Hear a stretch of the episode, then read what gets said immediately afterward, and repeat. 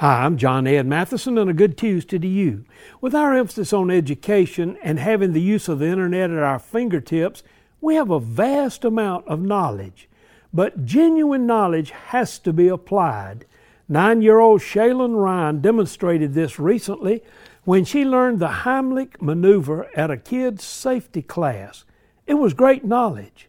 But a few minutes later, she was eating lunch at her elementary school in Northborough, Massachusetts, and her best friend, Kyra Sylvia, started to choke.